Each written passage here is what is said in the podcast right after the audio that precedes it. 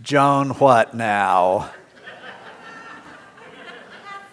Okay, now you changed the name of your group. What do you call it? We are now called the Wisdom Seekers. The Wisdom Seekers is our new euphemism for old ladies.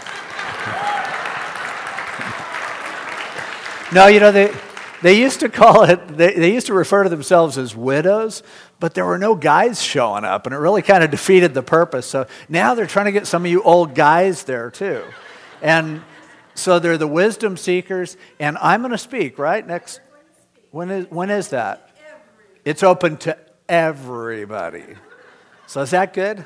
Next Sunday, Next Sunday, 2 o'clock, in the prayer room. Great.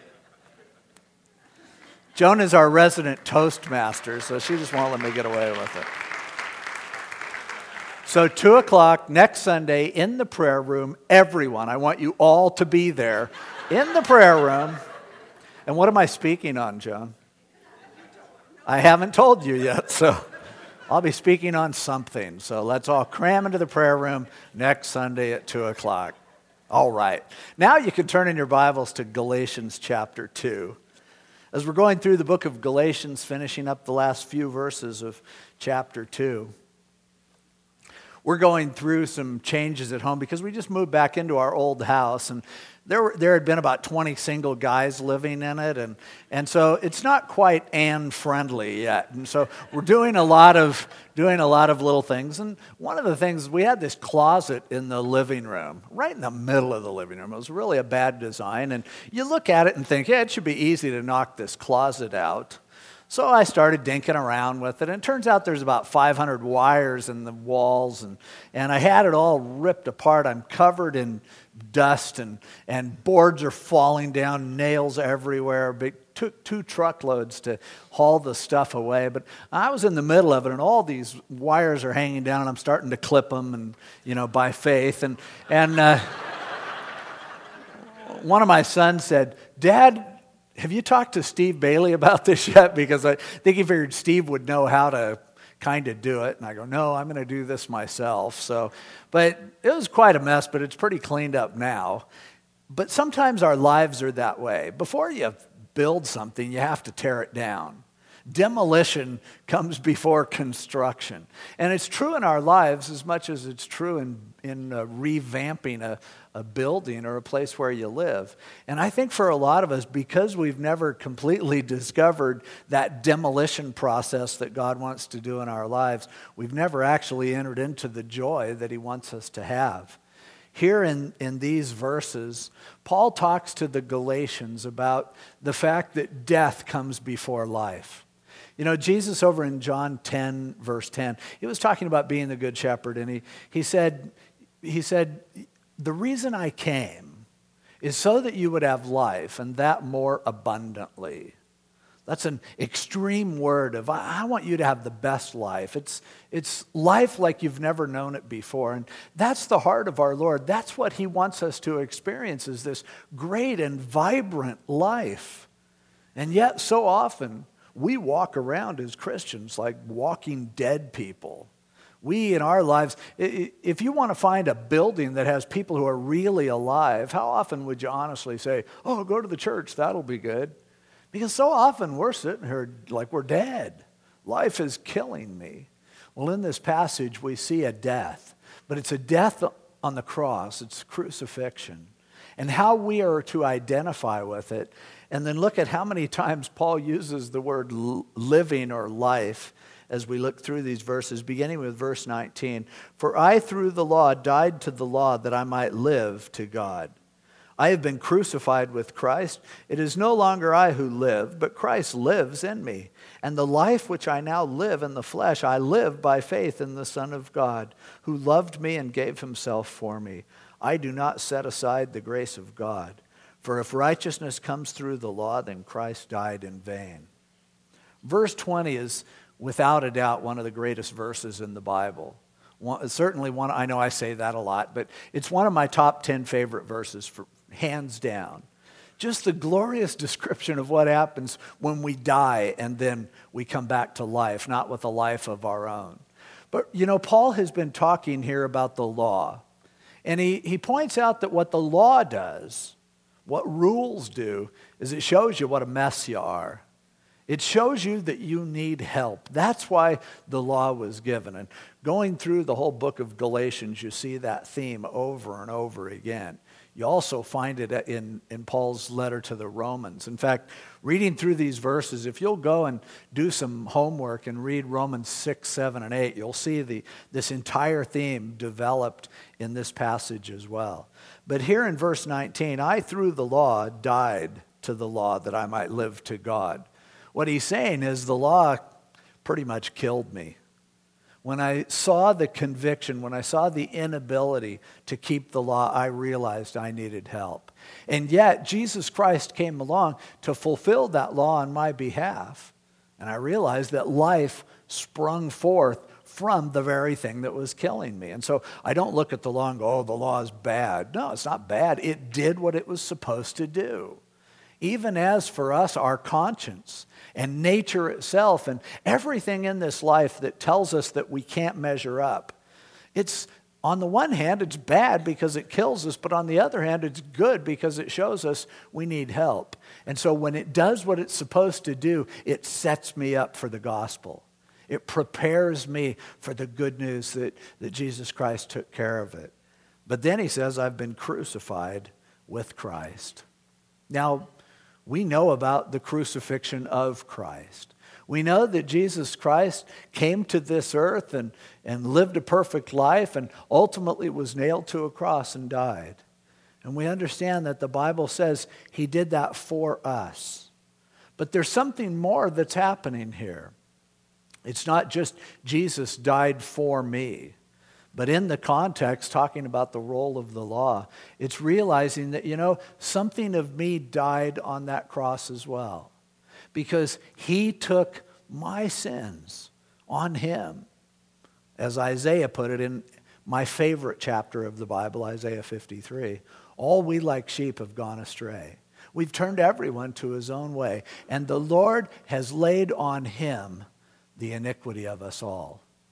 And so who I am was nailed to the cross with Jesus Christ. Now you go, wait a minute, I don't like that. It's like when Paul says that we're to be living sacrifices. Oh, I don't want to be a sacrifice. Is this, what is this, Jonestown? Are you about to have us drink the Kool Aid? No. It's, now, if you're Jim Jones, you can make people die, but you can't make them live. The thing that Jesus Christ did is he died first and he rose from the dead and taught us that death isn't the end, death is only a beginning. And so, as Jesus rose from the dead, so we rise. He gives us a new life. But understanding what it is to die is the door that we pass through in order to discover what it is to truly live. And I'm convinced that so many of us are walking around like dead men walking because we're carrying the burden of the law. We're lugging around the weight that was only supposed to tell us that we needed help.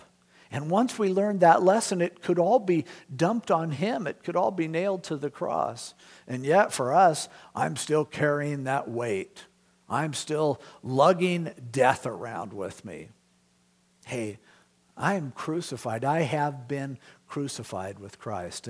The King James said, I am crucified. This is a better translation in this case because it's in the perfect tense, perfect passive, actually. It's something that happened to me and it happened in the past and it's a completed action, not an ongoing thing. It's not like, oh, I'm being crucified constantly any more than he is being crucified constantly. But when he said on the cross, it is finished, he meant it. It was done, it was over and my death has happened already. Well, I don't know if I like that. Tough.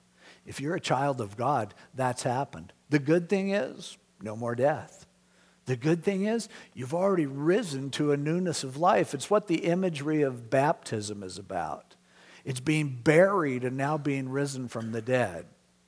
If you don't like that, ask Lazarus how it felt. After being dead for three days, Oh, he got sick and they called for Jesus. Jesus was a good friend of Lazarus and his two sisters. And they called for Jesus and Jesus showed up, but too late. Lazarus had been dead for three days. Lazarus there in the tomb, grave clothes wrapped around him. It was all over, end of the road for Lazarus until the next thing that he heard was Lazarus come forth as Jesus shouted and everything shook and everyone was amazed. And here comes Lazarus bouncing out of the grave. Now imagine what Lazarus' life was like after that. It talks about people threatening Lazarus. What are you going to threaten him with?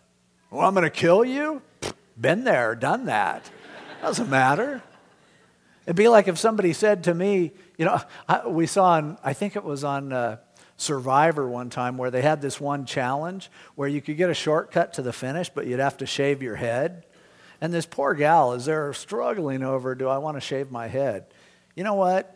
Piece of cake for me. I, I wouldn't care at all. I'd, I'd probably do it for a nickel because it's already been done. Good thing about losing your hair, you don't worry about losing your hair.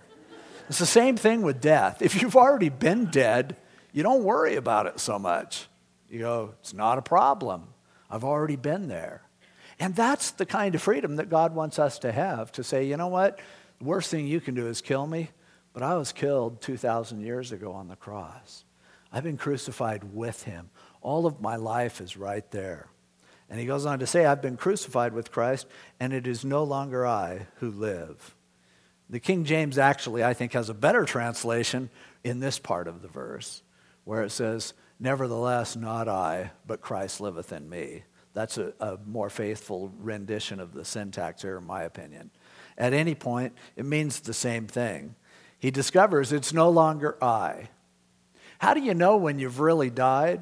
It's not about you anymore. It's not, see, all of our life we're struggling to try to do something, to accomplish something, to be someone, to impress people. And that's what the law does. It puts this challenge before you, and I want to be the best. Eventually, you find out, you know what, I'm not going to win this deal.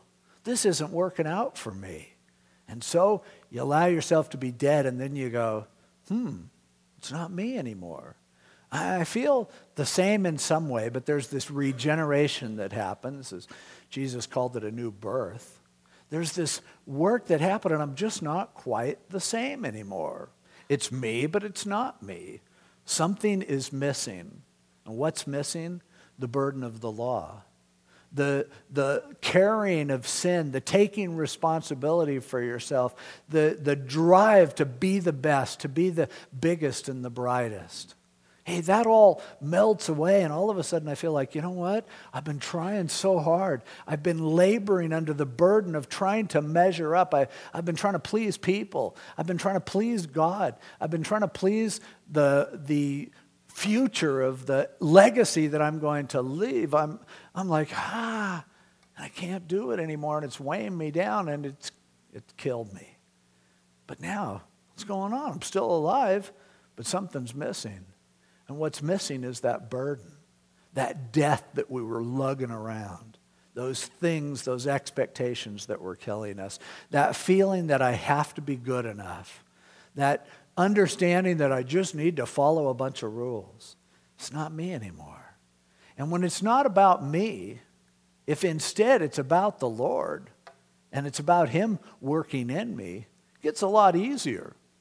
But I feel, so what? It's not about me. I'm dead. Dead people don't wish for things. You can't tempt them. You go into a morgue and there are bodies laid out there on slabs. You can come in, and some of those people haven't eaten in quite a while. But you wave a donut in front of their face, or you know, you get out a double double with grilled onions, and you, you know, you don't see anybody in there. Wow, what's that? In-N-Out. I, no, it's, they don't care. And they could have had the loneliest life, but you could take out a picture of a gorgeous woman and go, hey, what do you think? I'm dead. So many of these things that we live our life for, if we understand we're dead, it's like, wow, I don't have the same needs and desires and lust because now it's not about me. It isn't about I anymore. It's no longer I who live, but Christ lives in me. That is one of the heaviest concepts. The idea that Jesus Christ is living in me. over there in the first chapter of Colossians, towards the end of the chapter 27, chapter 1, verse 27, it, Paul talks about this mystery. And he said, The mystery is Christ in you, the hope of glory. And it is mysterious indeed. You mean, I died somehow, and now I'm alive and he's living in me? That's mysterious. Sounds really weird almost. It sounds like something that couldn't possibly be true. it almost sounds like reincarnation in a way. Oh, I die and I come back to life with Jesus in me? It sounds like possession. It's, I died and now I'm possessed by Jesus? Exactly. You're possessed by Jesus. You belong to Him, and He is alive within you. And I could give you verse after verse where it talks about this, and yet it's always treated in such a way that it is kind of mysterious. It's difficult to understand. But I have it on His word. He said, I'm with you always, even to the end of the age. What does that mean? Now He wants to live in me. And when He enters my life, it changes the very nature of who I am. My mom used to drink tea a lot. The way you make tea, you heat up water, at least the way she made tea, and you take a bag, just a weird, gross looking bag of weeds, and you dip it in the water, and shh, all of a sudden it's tea. You place the bag in the water, now it's not water anymore. Very few people drink hot water. You know, on a on a day when it's like, boy, I could really use some refreshment. So, can you, do you have some hot water? Like, I'm going to get a drink out of the hose, but I'm going to drink right away while it's the hot part that's been sitting in the hose. We don't do that. But when Christ is placed within our lives and he begins to saturate everything that we are, he makes himself at home in our life, we become something different. We become something radically different than we were before. And that's what the law can't do. The law can't be within us unless God puts the law within us. And of course, that was the promise of the new covenant, as God explained through Jeremiah, that new covenant, I'm going to place my law within your heart. How? By putting Jesus in us, Christ in you, the hope of glory, the only hope the only way we're ever going to become anything different than we are is if we die, if our old man, all of our sin, all of our garbage, all of our issues are nailed to the cross, paid for, forgotten. Forgotten? Forgiven and forgotten. It's a new word I just made up. And if that happens, great. If not, we're doomed to an outward law that will only kill us and that will only destroy us. And that's what Paul has been trying to drive home. In the context, he had addressed Peter for being a hypocrite, for not making it absolutely clear that the law doesn't save us, that it's by grace that we're saved. And as he goes through explaining it, we get this incredible verse that tells us that if we can only die to ourselves, if we can only understand that every area in which we've failed was nailed to the cross. Now it's not about, are you good enough? It's about, I want Him to come into my life and change me from within. And that's God's grace, and that's what He wants to do. And the only way it doesn't happen in our lives is if we don't let it happen. And in fact, I probably wouldn't even want to go that far. The fact is, you're his child. He's going to make it happen. He is going to work in your life in such a way that he almost forces you to recognize that you can't save yourself, that you can't fix yourself, that you can't help yourself. God, as he works in our lives, he does what he's going to do. He wanted Jonah to be a missionary to Nineveh. Jonah didn't want to be a missionary to Nineveh. And so Jonah exercising his free will, decided to head in the opposite direction. And he got in a boat, and God said, There's more than one way to go to Nineveh. You're heading in the wrong direction. There's a storm. He's thrown out of the boat. He gets swallowed by a whale and puked up on the shore and then goes to Nineveh. And Jonah was starting to think, I probably should have just traveled first class. In our lives, it's the same thing. Sometimes horrible things happen to us, and we think, God, why did you leave me here in the belly of the whale? And God goes, Well, because I'm going to finish what I started. He that has begun a good work in you is going to complete it. Oh, we have choices along the way, but ultimately His will works through all of those things in order to bring us where we are because He loves us so much that He will not leave us in defeat. He won't allow us to continue to carry the weight of the law, and so the law will get worse. You live as a young person, you have a lot of strength, you have a lot of abilities and capacities, and boy, you think you can do it. You come close, but you're not quite measuring up. But what happens is you get a little older, you realize, I'm more of a failure than I thought. I, now I even tell people about some of the victories I had in the past, and they resent me for them. You know, they go, I'm 70 years old and talking about how, yep, I still have some of the track records over at Long Beach Poly High School. And, and they go, oh, really? Let's race. Well, not right now. I can't do it, you know. And more and more, we feel like failures. Life does that to you. And I know it's painful and it hurts, but you know what? It's the best thing that could happen to you if that's what it takes to teach you to die to teach you to let Him live in your life, to teach you that it's about Him, it's not about you. We need to die. And sometimes when we don't understand that we've died, we need to be reminded of the fact so that when I raise my ugly head of flesh and when I walk in the deeds that I did before I was a Christian, I start to smell like death. I start to realize, oh, this is terrible. And what happens? I look more dead than alive. People can see it. They can tell if you're really full of life or not. Oh, you can kind of fool them.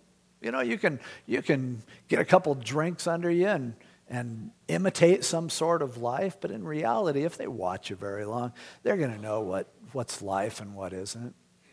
And that life that he promises, it starts with death. It started with the cross.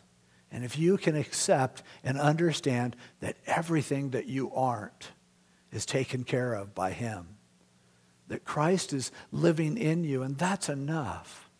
Do you, don't you just long sometimes to hear an authoritative voice tell you that you're fine, okay?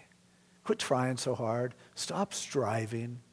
Oh, there are so many voices in this world that come from one law or another telling you you're not good enough, telling you that you don't measure up.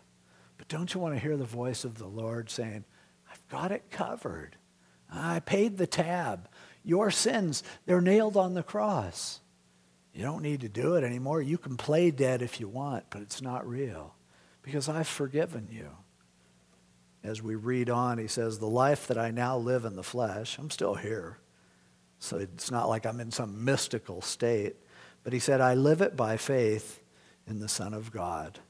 Ultimately, comes down to faith. Do you believe that your sins were nailed to the cross? Do you desire to be dead to the past? Do you want what you were before you came to Jesus, or if you accepted him at a young age, what you would have become if you hadn't come to Jesus?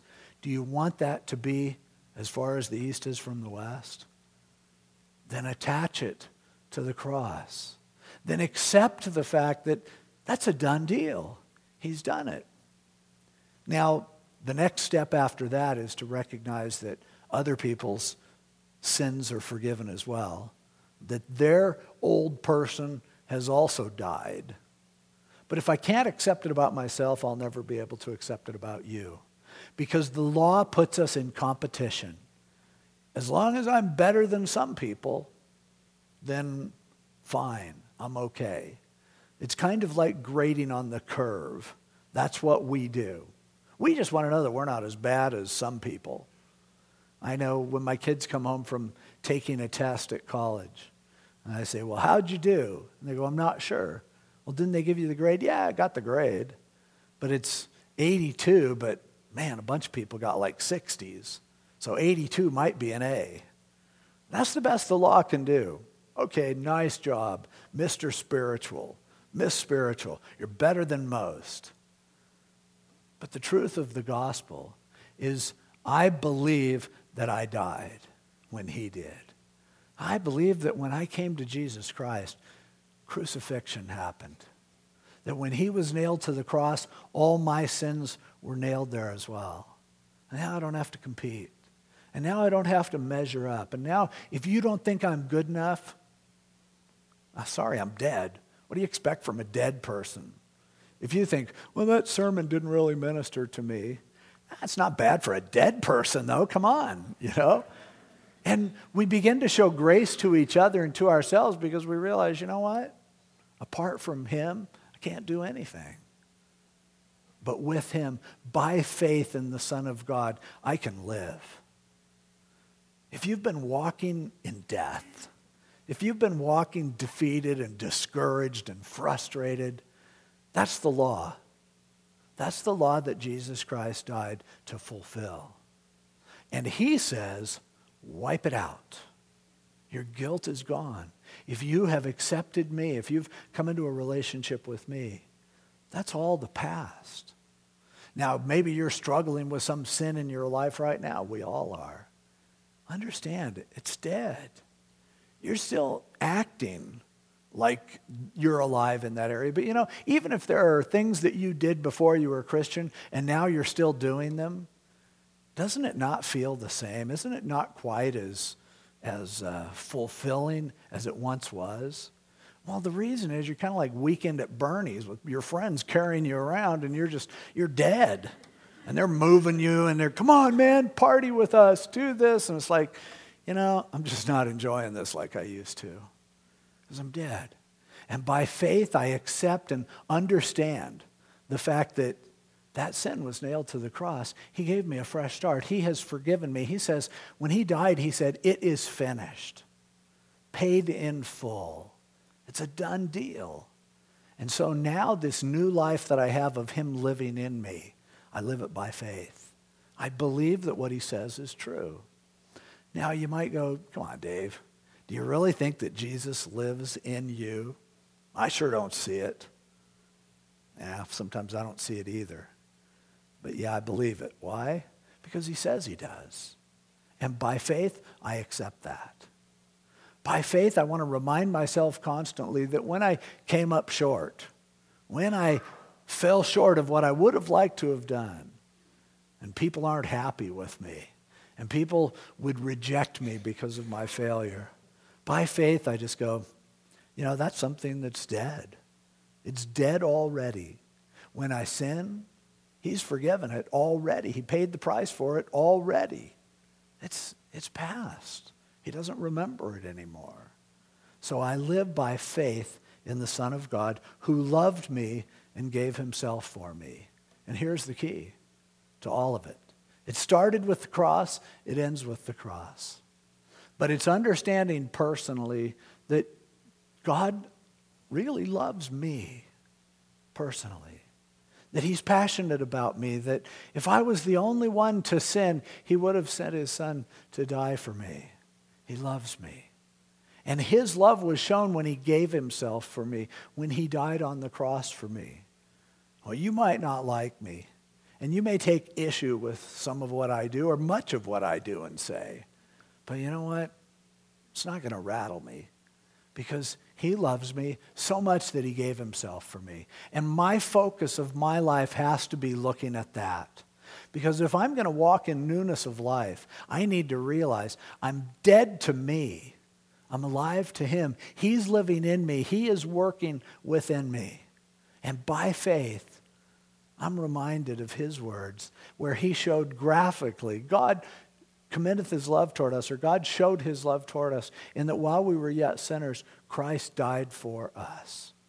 Herein is love, not that we love him, but that he loved us and paid for our sins, was the propitiation for our sins. That's love. Now, if you look at me, you might not see love. You might on a good day. If so, it's Christ living in me. But if your eyes are on me, I'll disappoint you. If your eyes are on anyone else, they will disappoint you. If you spend too much time looking in the mirror, that will disappoint you.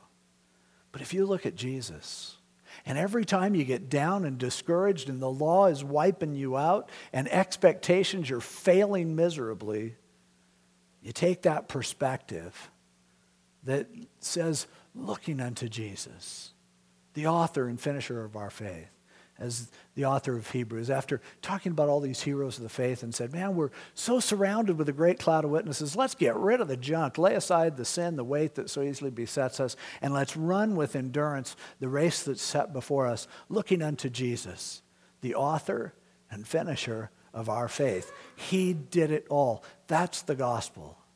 And if we look at him, he'll change us. If we look at everything else, we'll fail. Like Peter, his eyes fixed on Jesus, he walked on water. His eyes looked at the waves, he sunk. It's a choice that we make by faith. Today, there are going to be waves around the boat. And when you're out there working, walking on the water, working without a net, hey, there's some scary stuff going on if you look around at it. But if you look at Jesus and your faith says, He loves me, He gave Himself for me, He cares about me that much, keep that perspective, you'll be fine. You'll walk on water. You'll live that life whereby He is inside you and He is working what He wants to do in our lives. He goes on to say, I don't set aside the grace of God. No way. I'm not going to frustrate it. I'm not going to block it. I don't want to limit God's grace. In other words, for if righteousness comes through the law, then Christ died in vain. Two choices. Do you believe in grace or do you want to live by the law? Now, you might be afraid of grace. A lot of people are because they feel like, oh, no, if I just believe I don't have to do anything, then I won't do anything. No. Paul talked about that. That's people have always had that idea. Paul said, "So what should we sin that grace would abound?" Of course not. That's ridiculous. Anyone who expresses that kind of a desire, I'll tell you what, they really haven't looked closely enough at what Jesus has done for them. If you don't understand how much he loves you, then yeah, you might think, "Oh, grace, it's dangerous." It's not dangerous at all. It's the only thing that can make the difference for you. Stop trying. Stop trying to fix yourself. Stop trying to clean up the outside of a dead body. Quit polishing the brass on a sinking ship and instead realize my only hope is if he works from the inside. And that's grace. And he says, if grace doesn't work, then why did Jesus die? What's the point? If you think you can do this, go ahead, do it. Let's see how good you really can get but you will end in devastation and failure because that's what life does, that's what law does. Grace steps in, and God says, Move over and let me take over. I can do this. I love you passionately.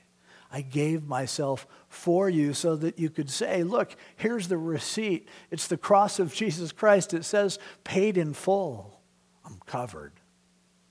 And when you understand that, you'll change. But the change will happen so subtly and so automatically and so internally that you'll hardly notice it. You'll be going, man, I remember what it was like to be dead, and now I'm alive, but I'm different because Christ lives in me. He's doing that work. You show me someone who's walking constantly defeated by sin, and I'll show you somebody who doesn't really understand that Jesus loves them and died for them. And if you get a hold of that, if you can wrap yourself around that, everything else will be taken care of. That's a new life. That's what the, the Bible calls being born again. Now, there might be some people here today that haven't accepted Jesus Christ. You can tell everything you do is just dragging you down. You're, you feel like you're dying. You feel frustrated. It's, it's just not what it's supposed to be. Christ isn't in you. That's the problem. And I would encourage you today, just give him that opportunity. Jesus Christ died for you. He paid the price for your sins. You can stop trying and you can start believing. And he will do what he says he'll do for you. You don't have to walk the aisle, pray a fancy prayer. You don't have to sign up for anything. You don't have to start teaching Sunday school. It's just simply within your heart. Is that what you want? Do you really, right now, in your heart of hearts, would you just love to unload everything and have a fresh start? Would you like for him to live within you and fix you from inside? If you want that, he'll do it. He, he knows your heart. And so if you just in the from the depths of your heart, if you just say, Yeah, I want that, that's all it takes. You got a fresh start right now. We're about to celebrate communion here at the end of the service.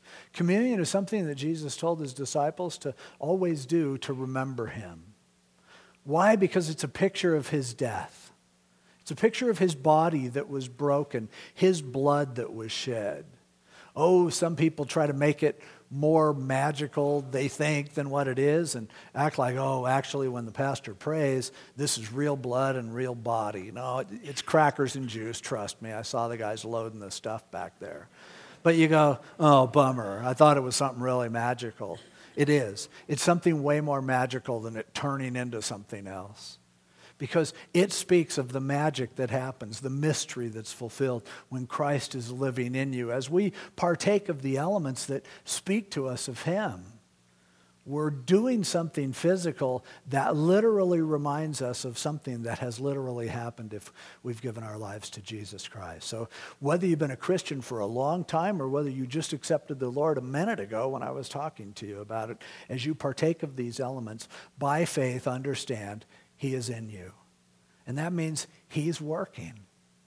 And if you'll realize that you're dead already and you put your past on Him and you set your sights toward the future saying, God, I want to have the best life possible. I want life to be, I want when people look at me, I want them to know I'm really alive. Well, comes from Him possessing you. Christ in you, the hope of glory. Let Him do that work. It's scary, kind of, when you've been fighting for yourself, but you've been losing. It's not working. If the law was working, I would say, hey, great, go for it. Make yourself holy. But communion would have no meaning if we could reform ourselves. Communion only has meaning because of the glorious grace of God. And I don't set aside the grace of God. I live by it. It's why I can survive. It's why I can get up in the morning because I believe what he said that the old Dave died, was crucified, and that Jesus is living in me right now. And the more I focus on his love and grace, the more he changes me. He doesn't always change me in the areas that I would like him to change me because he has his own agenda. And so to me, I might say, well, God, the first thing I want you to do for me is give me a full head of hair. Nah, he goes, you'll have that. You know, the, the, day is going to come and you're in heaven. Either everyone else will be bald or you'll have hair. but see, it's not my agenda. I'm dead. So it doesn't matter if what I want him to do is to change this area or that habit or this thing. By faith, I just go, okay, live in me. Go ahead and do what you want. And He is so faithful to know what's best for me, to know what it is that I need right now. And He'll do that change for me and for you if we understand His grace.